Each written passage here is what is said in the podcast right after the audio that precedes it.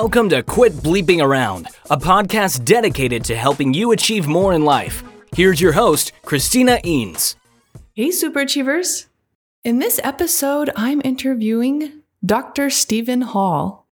Steve has been an integrative physician for the past 35 years, helping his patients and others listen to and trust their deep inner wisdom. Welcome, Steve. Thank you for joining us today. Well, thank you, Chris. I appreciate having me. Well, I am excited about this topic. Can you share a little bit about your background first, though, before we dive in? Well, yeah, my uh, so I'm a physician in private practice. Uh, my roots are family practice, where we're supposed to be able to look at the whole person and their whole life and and and that sort of thing. And early on, I got interested in helping people that medicine didn't really have good answers for. And it turns out there's a lot of people like that, you know and uh, and I was also interested in getting to the root causes and, and, not just treating symptoms. So I ended up, you know, hit the limits of conventional yeah. medicine fairly quickly, and so I ended up searching like a lot of the different healing traditions throughout the world to see, well, do they have anything better to offer, and and then sort of synthesizing and integrating what I was learning into my family practice, and uh, so I ended up doing integrative medicine long before that they even had a name for it back in the 80s. And have been working with people in that kind of systems whole whole person approach ever since. And but the question about getting to the root is what really um, opened my eyes to that there's probably a better way for us to work within ourselves and to work to help ourselves grow and change than than so much of the information that's out there in the self help industry. Yeah. So in my searching, uh, one of the techniques I came across was a form of body work that's a subspecialty of osteopathy medicine. It's called um, craniosacral therapy by some or, or cranial osteopathy. But with that technique, I was able to help people learn how to listen carefully to their bodies. Mm. Uh, yeah, because anytime you have a symptom, that's a clue that something in your system somewhere is out of balance, right? Yeah. And and it, and there's this intelligence that's running your body trying to keep it in balance all the time. And when something goes out of balance, if that intelligence can't correct it itself, then it creates a symptom to get your attention. So a common example would be if your body got short on water, you would it would create a symptom, right? Right and that symptom is thirst. But so what if you said, "Oh, I'm thirsty. I better go take a handful of vitamins." Hmm. Right? How's that? How is that going to work? that would solve it. No. right. or uh, maybe I better go to the gym for for a good workout. You know. so so there's all these different ways we could respond to the symptoms that our body's put, putting out there, but what's really going to work? And it's in drinking water, right? yeah. And and but the question is, how did you learn that? Uh, trial and error? No, I'm just kidding. Yeah. well, well, possibly because most yeah. of us learned it when we were probably toddlers before we can even remember. Yeah. Um, but we learned it by by listening to the body, and so the the contention is is that if we can just learn how to listen real carefully, we'll know what to do to correct the imbalances that are presenting themselves as these chronic diseases, as these, um, you know, even even chronic emotional issues. Those are all imbalances as well. And and so by helping people learn how to really listen to their own inner knowing, um, then I was helping able to help people in ways that I never learned about in medical school. Mm. And and I started seeing all people with chronic illnesses starting to get better uh, when medicine said they couldn't get better. And so over the years of doing this work, I noticed that this, I, I call it the inner wisdom, this inner wisdom sort of had a, a pattern to how it worked. Mm-hmm. And it didn't matter the, the person's education level, it didn't matter their religious upbringing, it didn't matter uh, what society they grew up in, because you know Seattle's kind of a melting pot. We've got people from all over the world here, um, the inner wisdom basically used the same techniques, the same approach to help people with their problems. And and that pattern is what I call the seven tools of healing. so that's where these tools came from is by watching how people's own inner wisdom helped them solve problems in their life. Ooh. So what what do we're definitely going to send our listeners to read this book cuz I mean, I personally could have used this uh, over the last few years massively. so but what could uh what could you tell our listeners today about the seven tools? Well, they are um they basically help overcome the the two main issues that keep most of what we do in our society to help ourselves grow and change they keep that from working well. And so basically when i st- when i saw the seven tools and saw well this is how people's inner wisdom help them heal. And then i looked at all the advice in the self-help industry and and they weren't at all the same. Yeah. I thought what? How could that be? And um and so that's why I wrote this book because I'm not really a, a bookish person actually. my, my, wife and one of my my kids are bookish people, but I just I'd rather go out and build something. But um, the uh, uh, but I wrote it because I found that if people understood these ideas, then they could actually connect to their inner wisdom much more quickly, and and that was really important. Um, so what they do is they help undo these two major problems, and one of the problems is most of our self-help techniques don't work well with how our unconscious mind works. Yeah. And the other one is that most of the self-help techniques don't work well with how consciousness works.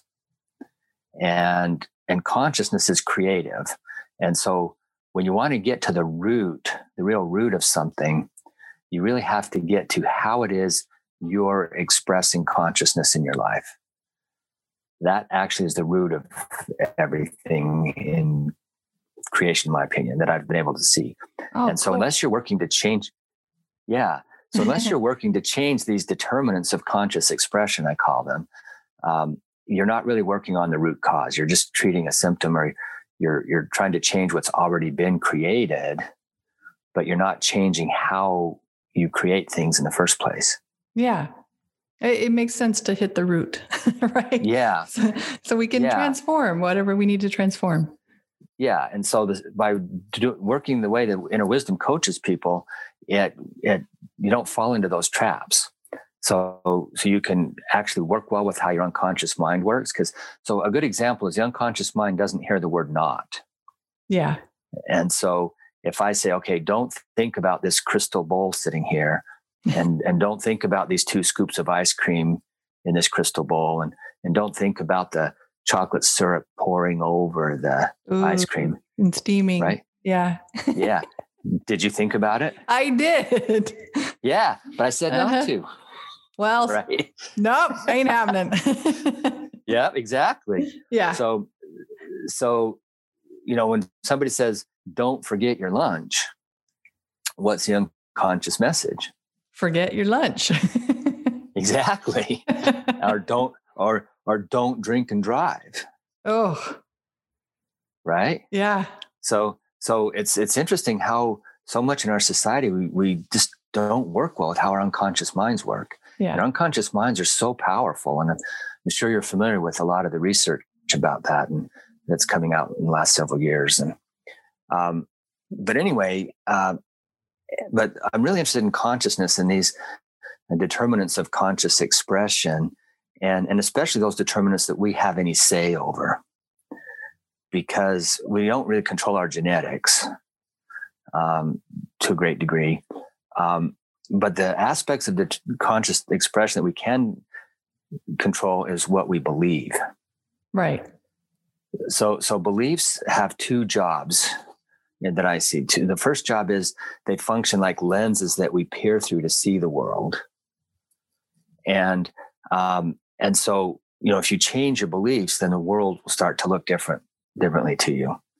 And, um, but the second job they have is they're literally uh, windows that your consciousness has to pass through in order to get out into your life. Mm-hmm. So they're the, they're like the gatekeepers of your conscious expression.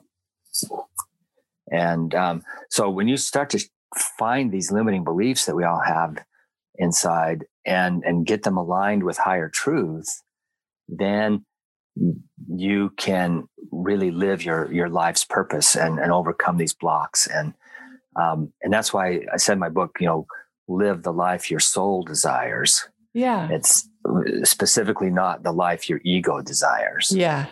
That consciousness. And they're not, a, yeah, because those two lives are often not the same life. Most often. yeah. And so, um, so I think I know some of the things you've talked about, or you know, your definition of success, or or you know, those kinds of concepts, and and I would say, you know, if you're really living true to your soul, that's success. Mm-hmm. Oh. And um, and how you do it is by learning how to listen to it and hear the messages coming to it, and and so by practicing these tools, um, you can do that. So what happens if you see an aspect of yourself that you really want to change? And so you start trying to force that aspect to change. What what generally happens? Uh, resistance.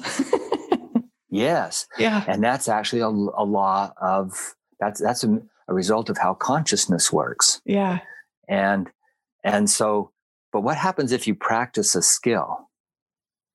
Well then you can do it without even thinking. Yeah yeah. what you're able to naturally do just improves right? Yeah. So so it turns out you can put your effort into practicing a skill and actually make get some results. Whereas if you try to like try to force yourself to not be angry anymore or force yourself to not be judgmental anymore or whatever it is you're trying to work on it's just going to blow up in your face right. right?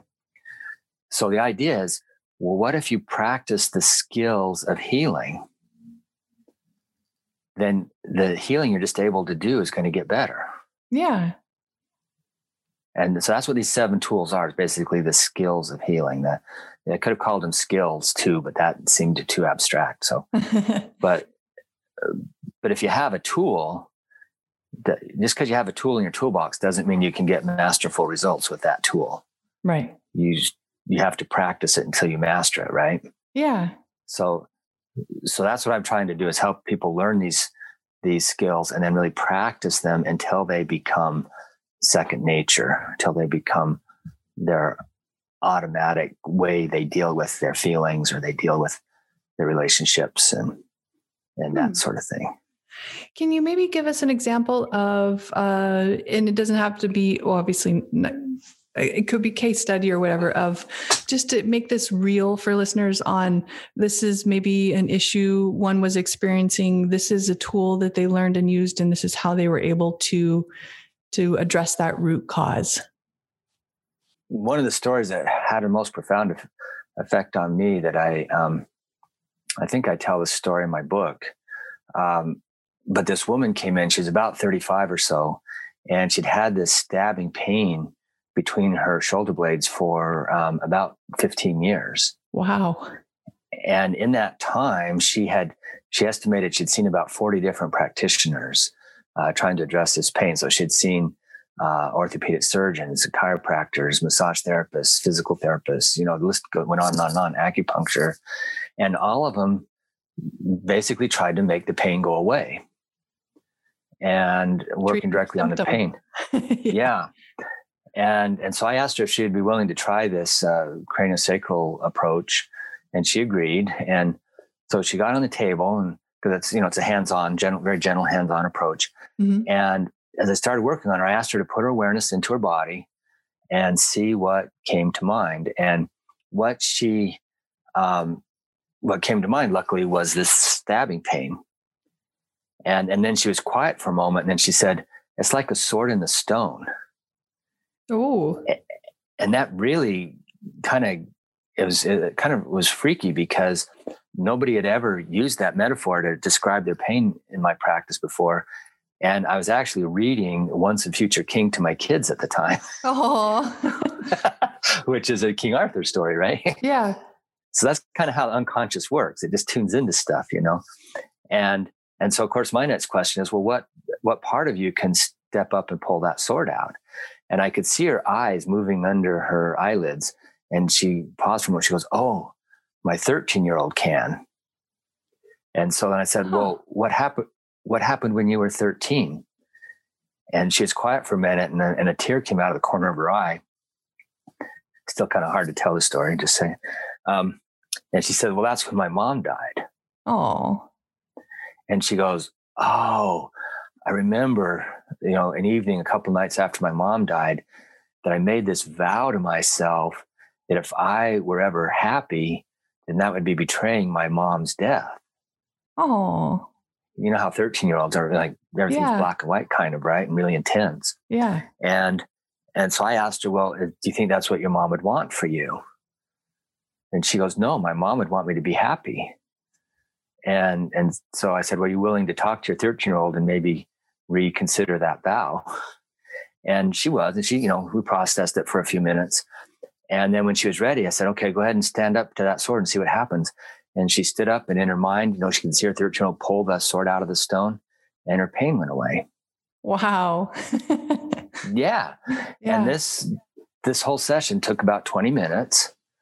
And afterwards, she started thinking about it. She says, you know, I've probably spent over $10,000 of my own money, not to mention all the insurance money, trying to address this pain.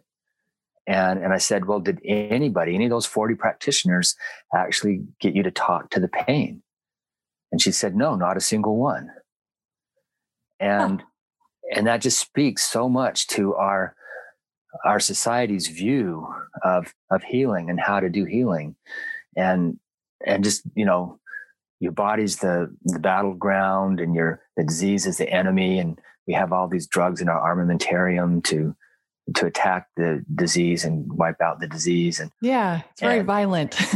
yeah is, the war metaphor really permeates yeah. healing uh, or healthcare and and that's i just haven't found that real healing is about war you know nobody really wins a war there's always casualties on both sides Yeah. and um so anyway so but getting people to tune in and listen to that deep inner wisdom has you know people have come up with solutions that i would have never thought of myself even and and usually when they try those solutions they work really well as opposed to if they just go and try all these different supplements or these different treatments that, may or may not work or might cause side effects or Yeah. that sort of thing So that's what these uh, seven tools are. Is um, you, you take in the book, so you take uh, readers through the process of how to practice on these, and maybe how to work on whatever stabbing pain that they have. Is that Right. Yeah. So you can lo- use them to learn how to listen. So so mindfulness is another name. So the second tool is awareness. Mhm. Um, you can also use mindfulness. So and, and as you're probably aware, no pun intended, there's a, lot of research on the power of the mindfulness and how beneficial that is. And um, but then the seven tools go further. It's like, well, what do you do with what, what you become mindful of? And in our society, our attempts, are, our, our knee-jerk response is, well, I'm going to get in there and fix it. yeah, And and what the inner wisdom says is, no, you have to acknowledge it and just just let it be and acknowledge it. And and that actually is another law of consciousness that um, you've probably heard the saying, "You shall know your truth, and your truth shall set you free." yeah. Right. It's not you shall know your fantasy, and your fantasy shall set you free. Right? Steppenwolf was wrong on that one. Uh-huh. Um, but um, so so you have to really know your truth you have to let your truth in and and and a lot of like the set the 12 steps acknowledges that step you know but but you really have to let your truth in um, but then how do you get it to change because if you keep focusing on it you're going to keep creating more of what you're focusing on right. so so once you become aware of it, what the inner wisdom says is, well, just get off your case about that. Just just be kind to yourself. Just give yourself a hug, and and so that, and whatever's going on for you right now in this moment, and just see the raw, naked truth of it. Keep your hands off of it, but consciously choose to turn your awareness to the side and focus on being kind to yourself that that's your truth, then what are you focusing on? Yeah. The kindness, right? Yeah. You're not focusing on, you're not going to keep creating more of that truth because you're not focusing, on, you're focusing on kindness. And then what happens is the kindness goes in and the next the next moment that unfolds for you is just a little bit kinder than the moment before it was. And and then you do the exact same thing again. You see that moment for what it is. Be kind to yourself about it and then the next moment's even kinder. Mm. and so so this process of change is a lot like turning a battleship. Yeah. Uh, that's the way i see it it's it's like these slow incremental changes but before long you're steaming off in a whole different direction in your life oh i like that and and what caused the change was the compassion, the self compassion. Yeah. So, so I would have to say I've, I've been in practicing medicine for 35 years now. I've only seen two things actually heal somebody. And one is, I have to admit, surgery does when it's appropriately utilized. Right. But then this practice of self compassion mm. for their moment, for, for whatever their truth is in that moment. And everything else is pretty much treating the symptoms. Yeah. Um, trying to, what, what we're doing now in integrative medicine a lot is I call it micromanaging the metabolism, where you know, we know all these biochemical pathways now. And so take all these supplements to try to change the biochemical pathways. And you go home with this whole shopping bag full of supplements. Um, but then you're kind of playing whack a mole because, you know, this thing changes in your body, but then something else pops up over here. And so you go yeah. take a supplement for that, and then it pops up over there. you know? Before you know it, you're swallowing a gallon of pills a day. yeah. And that adds up, you know, they're all, they all cost like 30, 40 bucks a month at least. Yeah. And pretty soon you're spending hundreds and hundreds of dollars on supplements and you, you haven't gotten to the root. Yeah. So anyway, that, uh, um, so I really want to I really want people to learn about these tools because I see people, uh, first of all, spending so much time and money on all these treatments. Um, that some of them help, but but some of them are mainly treading water. Yeah. Um, and and then I've seen people that have been working on themselves for decades, and they're still working on the same issues. it's like yeah, well, nothing. And, and well, some going to continue until they get to that root cause, right? Right. Yeah. Yeah. And um, so one of the things that helped me see this was, you know, that saying, if you keep doing the same thing over and over again, expecting different results. Insanity. That, that's yeah, exactly. But what if you turn it around and say, well, I'm doing all these things that look different, like that woman, you know, she did chiropractic or she did yoga or she did, you know, all acupuncture. They they kind of look different on the outside but they kept getting the same result, mm-hmm. which was the pain didn't go away, right? Right. So what if you're doing different things, but you keep getting the same result? Maybe in some fundamental way, they're all the same. They're all alike. Yeah. you got to go and, deeper. And what I, yeah, because that, that fundamental way was they all started with the assumption that there was something wrong with her that needed to get fixed. Yeah. And how many of our therapeutic approaches start with that assumption? like a hundred percent in regular yeah. medicine, right? yeah. Yeah. And that's, and, and I don't think they're doing it on purpose. I think they're doing it because we don't really understand consciousness very well yet yeah. in our society. So we're inadvertently keeping ourselves stuck and, and taking supplements and doing all these other things for all these years. And, um, so I really want to get the word out that there, hey, there's this other way to get off that hamster wheel and I've been on that hamster wheel myself for many, many years, of course, before yeah. I learned about these things. And um, and hopefully help people find good answers without having to suffer for so long. Yeah. Get the message out. So yeah, that actually brings us to so we we have your book, right? The seven tools of healing, unlock your inner wisdom and live the life your soul desires. Now you have mm-hmm. a lot of other uh, resources up for people. Can you share more about the resources and services that you provide?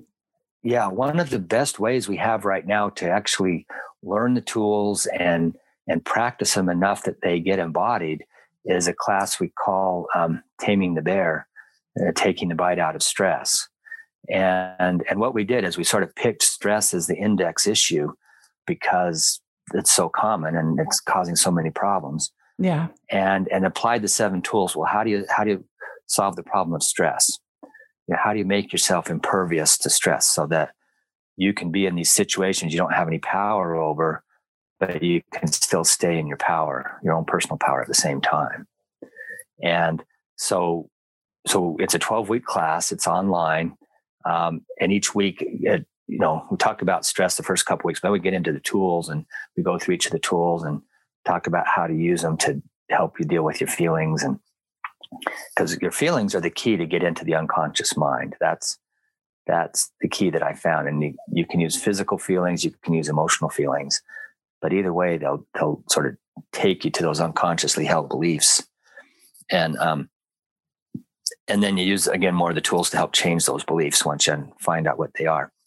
So the best way to do that work that we have so far is this class, the seven tools of healing, and um, but just, we're just launching another class I'm really excited about, and that is we call it strong foundations, uh, teaching your children to be healthy with their feelings. Ooh, yeah, because what I mean, you do a lot of work with emotional intelligence, and what do you think could happen if kids could actually grow up being emotionally intelligent from scratch? Yeah, that would be nice. they don't Wouldn't teach it? that in school. no. And yeah. and most parents don't know how their parenting techniques or how their parenting approaches affect their child's emotional intelligence. And and so again, this is going to be an online class. It's got nine classes. We go from birth to teen and and really talk a lot about how to help your kids be healthy with their feelings. And because feelings really just a messenger. Yeah. You know, it's not the message. And um, but how do you get the feeling to deliver the message and um, not get all caught up or pulled off your center because of the feeling? Yeah. And um, but I I'm really excited because I'm really hoping that class like this could help reduce you know teenage suicide. Um, I think it could help reduce addiction because my definition of addiction is feeling management. Mm-hmm. And so if you can learn to just let your feelings be and get the message and know that they're not the problem, then you don't have to try to force these feelings to go away and create these other feelings, um, which is what we're doing with addiction all the time. Yeah. So anyway, I, so I'm really excited about that class. That's launching any day now, actually. Oh, cool. Um, and, um, and then the website has some, a lot of free resources. There's, you know, learning how to listen to the body by doing a body sweep exercise. That's on there as a free uh, download you can have. Um, and um, my daughter's helping me with this. She she's a therapist that took Taming the Bear when she got out of college, and it motivated her to go become a psychotherapist. And she's been using the seven tools in her practice now for many years. Oh, nice. Um, but she she does uh, a yoga nidra. She is a yoga nidra practitioner, and helps people with guided imagery um, through that tradition, uh, as well as a cycle, regular psychotherapy. So there's some yoga nidras on there on the website too that people can download and listen to. Okay. Um, but we're adding new content all the time, and um, so. So it sounds like people yeah. need to sign up for your newsletter. yeah. Well, we yeah, that's something I should probably start to write. but I do have a um, or mailing they can list. sign up. they can sign up for the mailing list and get yeah. notifications for when things are happening and stuff. Exactly. Cool. So uh, I, I, will make sure we include the seventools.com in the show notes. So for closing us out today, what is your final piece of advice for listeners? Well, my final piece of advice is um, to no matter what's happening to you, no matter how you're feeling or how other people are treating you or what's going on in the world, no matter what's happening to you, you are still worthy of compassion.